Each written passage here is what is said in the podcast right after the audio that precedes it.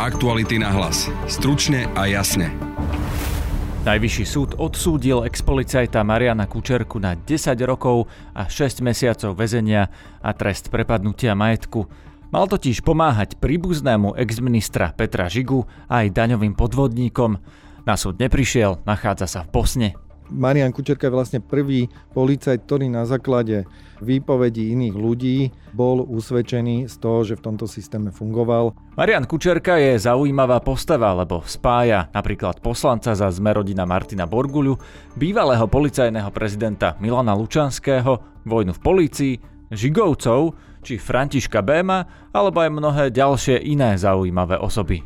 A cez Béma, Makoa a Slobodníka sa celá vec dostala až ku Kučerkovi, čiže vlastne cez troch iných ľudí prešla táto vec až k tomu, že aj Kučerka sa mohol podeliť na, na tomto úplatku. Tu sú dôležité správy dňa, ktoré si dnes môžete prečítať na aktualitách. Strana Borisa Kolára Sme rodina zaplatila 100 tisíce eur firme, ktorá stavala všetky developerské projekty Ladislava Bašternáka, vrátane jeho luxusnej vily na Slavíne. Influencerka známa z reality show Farma propaguje rizikovú finančnú schému. Odborník upozorňuje, že traja zo štyroch klientov na tom prerobia. Súd zatiaľ nerozhodol o možnom 22-ročnom treste pre bývalého šéfa kontrarozviedky SIS Ľubomíra Arpáša a navrhovanom 21-ročnom treste pre právnika Františka Poláka. Mali sa dopustiť podplácania, vydierania a legalizácie príjmov z trestnej činnosti. Na pojednávanie sa nedostavili ani obžalovaný, ani jeden z obhajcov, ktorý za neprítomnosť dostal pokutu. Ďalšiu možnosť rozhodnúť bude mať súd 9. augusta. Počúvate podcast Aktuality na hlas. Moje meno je Peter Hanák. Pri mikrofóne mám kolegu Jana Petroviča, ktorý dnes sledoval rozsudok, ale aj proces, aj rozsudok s Marianom Kučerkom. Ahoj Jano. Ahoj, ďakujem za pozvanie. Marian Kučerka dostal 10 rokov a 6 mesiacov, čo znamená, že mu vlastne najvyšší súd znížil trest len o pol roka. Tam zdá sa, že to bolo len pre nejaký, nejakú procesnú chybu, že e, nižší súd zle vypočítal ten trest. Inak e, podľa toho, čo si sledoval, sa vlastne najvyšší súd stotožnil s tým, e, čo tvrdil špecializovaný trestný súd, a teda, že Marian Kučerka je od tejto chvíle právoplatne odsúdený, že e, bral úplatky. Je to tak? Je to tak, tam išlo len o technickú záležitosť, ak som to správne pochopil, tak sa nesprávne použil jeden právny judikát a duplicitne bolo započítané. Jedna priťažujúca okolnosť a to bolo myslím to, že teda spáchal viacero skutkov. A to len technicky upravil tento súd, takže to vyšlo. Tá hranica sadzby trochu inak, ale v princípe sa stotožnil s e, väčšinou alebo proste so všetkými argumentmi prvostupňového súdu, i keď dnes rozsiahlo doplnil to dokazovanie o množstvo výpovedí, či už Mariana Kučerku z prípravného konania, keď sa rozhodovalo o jeho väzbe, alebo nejaké konfrontácie s Bernardom Slobodníkom, čo bol vlastne hlavný svedok e, obžaloby. Obhajoba tvrdí, že je to celé postavené len na Bernardovi Slobodníkovi, že to je e, jediný teda priamy dôkaz. My sme počuli teraz od predsedu Senátu e, doktora Klimenta, že to nie je pravda podľa nich, e, že e, je tam viacero listinných dôkazov, tak ako to vyzerá podľa teba? Je tam dostatok dôkazov rôznych, alebo to naozaj stojí len na Slobodníkovi? Tak on hovorí, že sa usvedčil na začiatku aj sám, pretože to malo taký vývoj, tie, ten jeho postoj k tej veci najprv hneď po zadržaní odmietal trestnú činnosť, potom keď bol vo väzbe z počiatku tej väzby, tak bol ochotný sa priznávať, i keď to nebolo také priznanie úplné. On napríklad hovoril o tých, o tých e, peniazoch, ktoré mali byť za, v tom prípade opitreť, že on vlastne nevie, že za čo sú tie peniaze, ale napríklad popísal to stretnutie v hoteli, kde e, mal prísť aj e, Bodor a mali prísť Žigovci a malo sa tam dojednávať to, že príbuzný vtedajšieho vysokého politika nemá byť stíhaný v tej známej kauze Valčeky, v, tej, v tom karuzelovom modeli na vyťahovanie DPH. A vypovedali aj ďalší svetkovia čiastkovo a pre, preukazovali to aj tie listiny, že proste napríklad e, nebol ten e, príbuzný Žigu obvinený v tom čase, keď sa táto kauza mala odohrávať. Čiže áno, že nie je to postavené. Samozrejme obhajoba zdôrazňuje výpovede Bernarda Slobodníka, ktorý nebol vo všetkých tých svojich výpovediach presný, že oni poukazovali na isté rozpory, ale to už prvostupňový súd aj druhostupňový súd uznal, že tento svedok je dôveryhodný preto, aby potvrdil trestnú činnosť Mariana Kučerku. Ano, čiže súd opäť uveril Bernardovi Slobodníkovi. Ďalším svedkom, ktorí čiastočne hovorili o niektorých skutkoch, tam bol menovaný napríklad, asi ľudia poznajú najviac Ludovita Makoa, bývalého šéfa daňových kriminalistov. Takže že môžeme to považovať vlastne historicky, čo sa dnes stalo. Áno, v minulosti už bol pravoplatne odsudený bývalý špeciálny prokurátor Dušan Kováčik, ale pokiaľ ideme do prostredia polície, tak zatiaľ sme tu mali len takých policajtov, nazvem to z tej policajnej chobotnice týchto vzťahov, čo boli takí vybavovači vo vnútri, tí, ktorí sa sami priznali po obvinení a uzavreli dohodu o vine a treste, ktorú im potom súd uznal respektíve boli z iných bezpečnostných zložiek štátu a boli usvedčení. Takže Marian Kučerka je vlastne prvý policajt, ktorý na základe výpovedí iných ľudí bol usvedčený z toho, že v tomto systéme fungoval a za peniaze vlastne vybavoval veci. Či myslíš si, že to bude taký precedens, aj keď to slovo precedens nepatrí úplne do slovenského práva, my nemáme precedentný systém, ale že môžu sa odvolávať na to aj ostatné, teda v ostatných prípadoch právnici, prokurátori, že Najvyšší súd tu už uveril týmto svetkom, vlastne tohto Kučerku už e, odsúdil právoplatne a teda tie príbehy, ktoré e, sú v tých e, obvineniach a obžalobách popísané, sa ukazujú ako pravdivé. Dá sa to takto konštatovať? I keď nemáme náš právny systém postavený na tom, že pokiaľ sa niečo takto raz v minulosti stalo, teda ten judikátny systém, tak už vždy to bude tak, a aspoň trestnom práve to na Slovensku tak neplatí, tak rozhodne to posilňuje dôveryhodnosť tých svetkov, ktorí sami sú z toho prostredia, kde sa tieto zločiny a tieto trestné činy páchali, tak určite to posilňuje. Ale že by to malo úplne autentický vzťah nejakým ďalším prípadom, tak to nie. V každom ďalšom prípade sa bude individuálne posudzovať vina alebo nevina konkrétneho obžalovaného. Áno, vrátane Norberta Bedera, ktorý ten úplatok mal dávať, vrátane Tibora Gašpara, ktorý bol na čele tej chobotnice. Ale každý dielčí rozsudok už nejakým spôsobom zjavne posilňuje to povedomie o tom deji, že ako sa to odohralo. Zároveň ten súd neuveril Marianovi Kučerkovi tú story, ktorú vlastne e, hovorí aj Robert Fico napríklad, že teda je to celé vymyslené, celé vlastne nejakým spôsobom skonštruované. Neuveril mu, že bol na neho vyvíjaný nátlak, preto si rozmyslel teda niekoľkokrát tú e, svoju výpoveď. Toto súd e, nepovažuje za pravdivý príbeh? Áno, lebo on povedal, tento súd, naj, naj, Senát Najvyššieho súdu povedal, že vlastne ani neexistujú také dôkazy, ktoré by nejakým nátlakom na, na neho vznikli. Čiže to tým verziám o natlaku neuveril. A s tým sa už vysporiadal v podstate sudca prvostupňového súdu na špecializovanom trestnom súde, ktorý to už tiež vtedy videl ako dva príbehy. Jeden príbeh, ktorý hovorí Marian Kučerka a druhý, ktorý hovoria tí ostatní svetkovia a na tomto sa nič nezmenilo. Marian Kučerka utiekol e, do Bosny, tam požiadal o azyl, stále tam je. Nemohol sa zúčastňovať e, toho konania pred súdom, aspoň tak to tvrdí. Najprv mal nejakú e, zdravotnú neschopenku a potom teda teraz tvrdí, že mu Bosna vzala pas, keď je v azylovom konaní. Prečo mu súd neuznal túto okolnosť, že teda objektívne nemá pas a nemohol sa zúčastňovať? Oni ho považovali za človeka, ktorý už nejako chronicky zdržuje ten súd? To je taká genéza, trochu obdobná tomu, ako sa menili tie jeho postoje celkovo k tomu obviňovaniu stresnej činnosti, ako sa to tam menilo, že raz sa priznával, potom sa nepriznával, tak aj v tomto odvolacom konaní spočiatku vlastne on hovoril, že sa opakovane zranil, dokonca raz mal skončiť v nemocnici.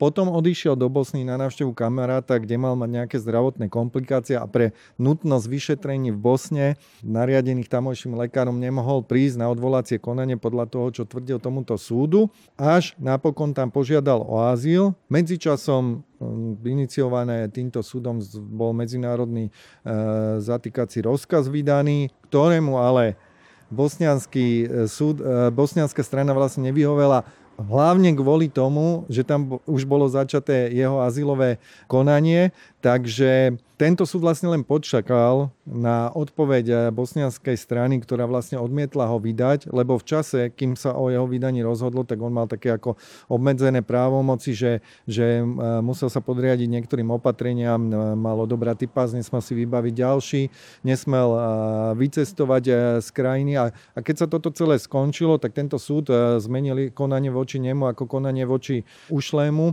a, a konal tak, čiže jeho právomoci vlastne prešli na, na jeho obhajobu a on tu mal riadne zastúpenie advokátov, čiže celý tento postup naše trestné právo pozná. Tak um, ťažko povedať o jeho motivácii, že, že prečo toto urobil, ale to už nechám asi na každého poslucháča, nech si urobí o tom svoj záver, keď som vymenoval tie jednotlivé okolnosti, ktoré znemožnili jeho osobnú prítomnosť na tomto odvolacom konaní, napriek tomu, že on stále tvrdí, že tu chcel osobne byť, alebo chcel byť aspoň vypočutý telemostom.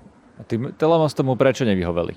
Asi je trochu odlišná situácia, keď on vypovedá telemostom do iného prípadu, čo bol prípad iného obvineného policajta Jana Kalavského ako svedok, kde súd, dajme tomu, vychádza v ústretí tomu človeku, ktorý tam nie je nejakým spôsobom trestne stíhaný a iné je pravdepodobne zmýšľanie sudcov, ktorí sa zaoberajú prítomnosťou alebo neprítomnosťou obžalovanej osoby. Tak predpokladám ako právny like, že v tomto je ten hlavný rozdiel, prečo tomu nevyhoveli. Súd proste dával x možností, aby sa, aby sa tohto zúčastnil, tohto pojednávania, on napriek tomu odišiel do Bosny a napokon tam požiadal o azyl. Teraz teda počkáme zrejme na to, ako dopadne azylové konanie v Bosne e, a potom sa uvidí, či vydajú e, z Bosny Mariana Kučerku na výkon trestu na Slovensko. Pokiaľ medzi tým neodíde ešte niekam inam. Ja si nemyslím, že asi slovenskej, že najvyšší súd bude nejako čakať. On proste, ten rozsudok je vykonateľný, pretože už proti nemu neexistuje riadny opravný prostriedok.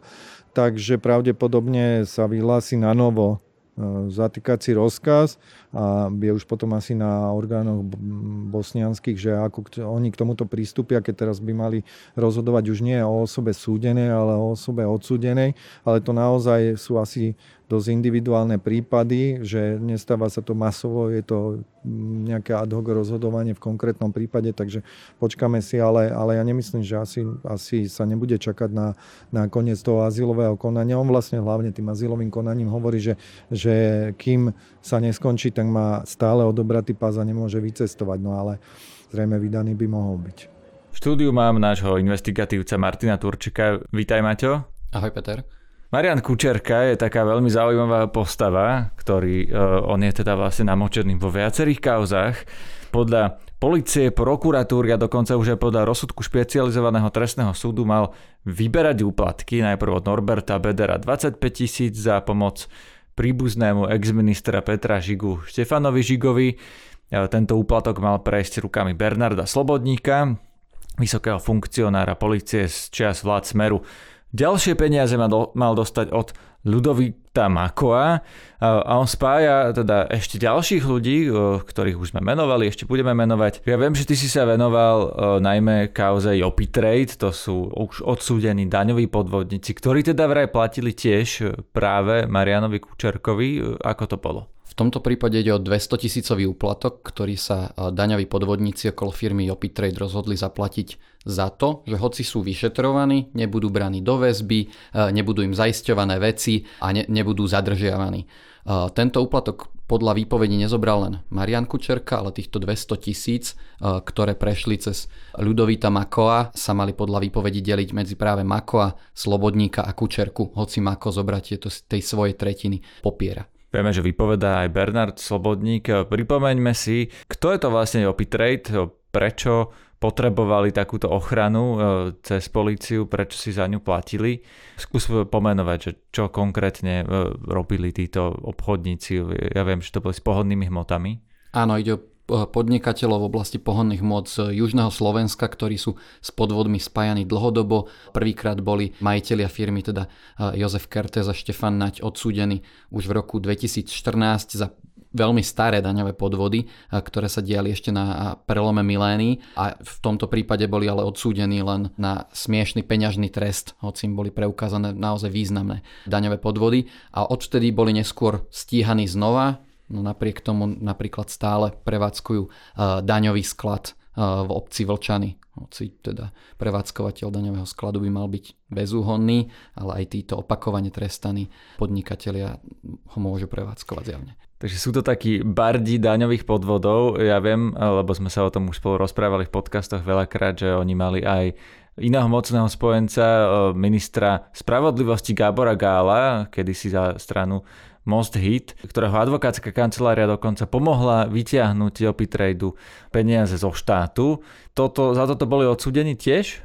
Gábor Gál e, túto dvojicu dokonca zastupoval ešte kým bol poslancom Národnej rady a prestali zastupovať až keď bol ministrom, áno, to bol ich veľký spojenec v tomto. A Každopádne im sa podarilo nejaké peniaze od štátu aj vytiahnuť vďaka tomu, že vyhrali nejaké spory na najvyššom súde. Keďže vyhrali, toto nebolo označené za nejaký trestný čin, čiže nie za toto odsudení žiadnym spôsobom neboli. Takže vlastne teraz na najvyššom súde je samozrejme úplne iný prípad, to sme len odbočili a ten prípad sa týka toho, čo si už spomenul na začiatku, že e, Marian Kučerka teda mal vyberať tie peniaze. No a vieme povedať, ako títo ľudia súvisia s Marianom Kučerkom? Vieme, ako sa na neho oni vôbec spojili alebo nakontaktovali? Že či to bola nejaká známa osoba v policajnom spore, že tento vyberá úplatky? Prešlo to prostredníctvom niekoľkých ľudí, teda v prípade Opitradu. Za nich u Ľudovita Makova najprv loboval bývalý siskar uh, František Bem, ktorý je dnes už nebohý a ktorý tiež vypovedal o týchto zločinoch. A cez Bema, Makoa a Slobodníka sa celá vec dostala až ku Kučerkovi, čiže vlastne cez troch iných ľudí prešla táto vec až k tomu, že aj Kučerka sa mohol podeliť na, na tomto úplatku. Čiže on mal zrejme informáciu o tom, že e, vlastne ako šéf operatívy e, zrejme zistil, alebo jeho ľudia zistili, že títo ľudia z JOPy páchajú nejakú trestnú činnosť a aby to vlastne neriešil, tak e, sa s ním podelili na úplatkoch všetci tí, ktorí to mohli zakryť. Tá trestná činnosť, pokiaľ viem a pokiaľ si to správne pamätám, tak ona bola riešená, aj ďalej akože bola riešená a v podstate ten úplatok ani nebol úplne, že za to, aby sa celé vyšetrovanie stopilo, ale za to, aby prebehlo miernym spôsobom, bez zadržiavania, bez zaisťovania peňazí, bez návrhov na väzobné stíhanie, čo teda títo ľudia vedeli zabezpečiť nielen vďaka nejakým svojim funkciám, ale aj vďaka svojmu neformálnemu vplyvu, ktorý napríklad Ľudovita Makoa bol, bol mimoriadný a značný, hoci z funkcie šéfa KUFSu by na to nemal mať normálny vplyv.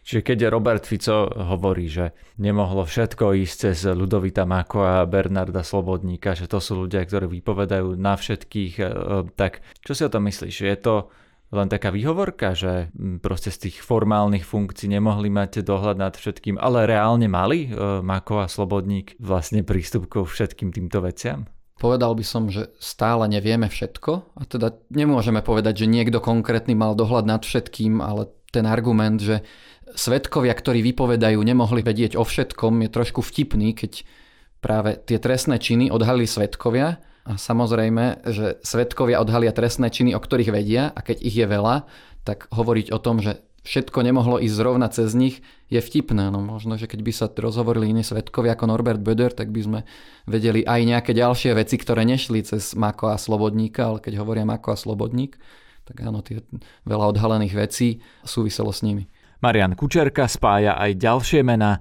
Zadržali ho pri akcii Judáš v jednej skupine s bývalým policajným prezidentom Milanom Lučanským. Obvinili ho aj v kauze Očistec, kde vystupujú viacerí známi funkcionári ako Tibor Gašpar, Peter Hraško, Robert Kramer a tak ďalej. No a jeho nahrávku prokurátorov používal aj Robert Fico na tlačových konferenciách. A tiež práve Marianovi Kučerkovi mal zaplatiť úplatok 50 tisíc eur aj poslanec Smerodina Martin Borguľa za to, že ho nebudú trestne stíhať. Poslanec Borguľa tvrdí, že ho Marian Kučerka vydieral. Ponúkol mu vraj, že za úplatok sa postará o trestné oznámenie, ktoré bolo na Martina Borguľu podané v súvislosti s údajným ovplyvňovaním zákaziek v bratislavskej vodárenskej spoločnosti. Celý tento prípad je predmetom iného konania – a na súd sa zrejme dostane neskôr. A na záver tu je vyjadrenie Kučerkovho advokáta Martina Bezáka. My musíme rešpektovať rozhodnutie odvolacieho súdu. Samozrejme to nám nebraní ho kritizovať. Vy naše námietky poznáte. Celú dobu sme namietali, že jednoducho v tejto veci koná doktor Kliment, ktorý nie je zákonný súdca. To je konštatovanie ústavného súdu, ktoré teda najvyšší súd a jeho senáty nerešpektovali. My považujeme z tohto titulu ten rozsudok za nezákonný aj z tých okolností, ktoré ste počuli na dnešnom verejnom zasadnutí vyplýva, že um, proste asi ťažko možno od pána doktora Klimenta uh, očakávať, že bude objektívne a nezaujate hodnotiť počínanie svojho vlastného synovca. Čo sa týka teda vôbec nejakých skutkových zistení, aj odvolacieho súdu.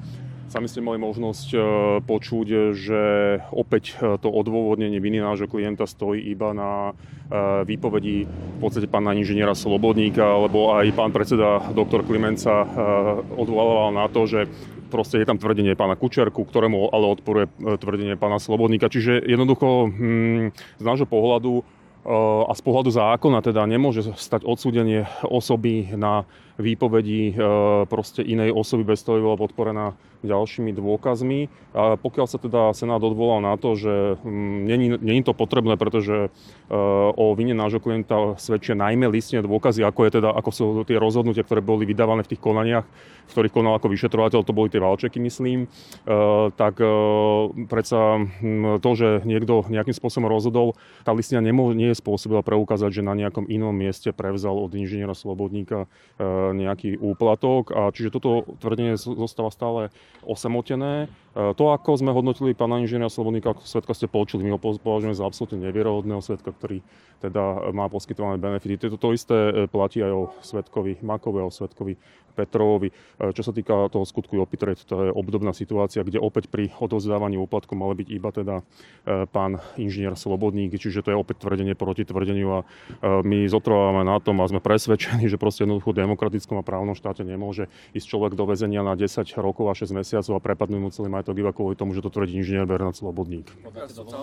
Mhm. E, pardon, teraz som vás nepočul, lebo ste boli simultálni. Či, či hodláte podľať dovolanie? E, samozrejme, právo podať e, dovolanie je právom nášho klienta, vzhľadom na to, že teda nebol prítomný a nebolo mu najmä, treba zdôrazniť, umožnené byť prítomný na dnešnom verejnom zasadnutí, či už osobne alebo formou videokonferencie, tak my sa s ním musíme poradiť a my sme viazaní jeho pokynmi. To znamená, že pokiaľ náš klient bude chcieť podať dovolanie, my ho podáme. Ja chcem len povedať tomu, k tomu toľko, že my určite mu odporúčime podanie tohto mimoriadného opravného prostriedku, pretože nemôžno možno akceptovať ten skutkový a ani právny stav, ktorý navodil odvolací súd v tejto veci. Právne možnosti, napríklad nejaká ústavná stiažnosť a podobne? Vy ste možno zachytili v tých našich prednesoch, že my už sme sa aj v priebehu toho konania ako takého obratili aj na medzinárodné súdy, to znamená Európsky súd pre ľudské práva tam koná už dvoch konaniach, prijal tam ústavné stiažnosti. Samozrejme, aby som zdôraznil, tam ešte meritorné rozhodnutie nebolo, to znamená, že ešte len ústavný, pardon, Európsky súd pre ľudské práva sa tým bude zaoberať. My e, sú aj v tomto prípade samozrejme možné aj iné ešte prostriedky, ale tie sú možné až potom, ako e, budú vyčerpané e, dostupné prostriedky nápravy. Čiže najprv my musíme vyčerpať, ako to bude mať klient záujem podanie dovolania, potom následne ústavnú stiažnosť a potom sa môžeme obrátiť v tejto veci na Európsky súd pre ľudské práva. Sa na to hovoril, že vlastne pán Kučerka sa usvedčil sám tými svojimi prvotnými výpovediami a že vlastne do tej skladačky potom zapadli tie výpovede pána Slobodníka. Mhm. V prvom rade, čo sa týka výpovedí nášho klienta, treba mm, opäť zdôrazniť, že tieto výpovede sú nezákonné z tých dôvodov, ktoré sme uvádzali, pretože e, boli vynútené proste nátlakom. E, v podstate e, Senát odvolacieho súdu, alebo teda predseda doktor Kliment sa to snažil z môjho pohľadu zľahčovať tým, že jednoducho väzba je nejaká taká, taký inštitút, kde každý nejakým spôsobom trpí. Ale tam predsa nešlo o to, že náš klient netrpel z dôvodu, že bol vo väzbe. Pokiaľ ste boli prítomné na hlavnom pojednávaní, tak ste si mohli zachytiť tie výpovede, z ktorých vyplýva, že po ňom bolo zjapané na výsluchoch, že bolo trieskané do stola proste. Napríklad ide napríklad o výpoveď svetka Kalavského. Ja chápem, že aj z vašej strany zrejme tento svedok nebude hodnotený ako vierohodný, pretože teda teda má byť nejakou postavou, ktorú médiá hodnotia ako postavou vojne v polícii. Uh, to ja nebudem hodnotiť. Pozrite sa, uh, pán uh, inžinier Slobodník je tiež stíhaný a v podstate sa priznáva k závažnej trestnej činnosti a súd mu verí. Dneska to povedal, že súd verí. Súdne konanie nie je o viere, ale je o tom, že čo bolo preukázané alebo nebolo. Alebo ja som sa vrátil v podstate veci. Svedok Kalavský vypovedal, keď náš klient bol vo väzbe. Čiže náš klient ho nemohol akýmkoľvek spôsobom ovplyvňovať v tejto výpovedi, že bol prítomný pri tom, ako z vedľajšej miestnosti jednoducho počuť nejaké výkriky, počuť krík, počuť donúcovanie, po, počuť trieskanie do stola. A keď sa pýtal teda toho dotknutého operatívca, ktorý potom vyšiel z tej miestnosti, tak hovoril, že to je kučerka a že takýmto spôsobom to ide z neho ako z tej deky a preto treba voči nemu takto postupovať. Uh, to, ako, neviem si predstaviť, že, že čo by mohlo spochybniť. Viete, to, že pán Kalavský v nejakej inej trestnej veci nepravoplatne odsúdený, je jedna vec, ale to, to nespochybňuje tú, jeho konkrétnu výpoveď. Tá by musela byť spochybnená inými okolnostiami, že by iný svedok vypovedal niečo iné alebo z iných dôkazov by povedal niečo iné.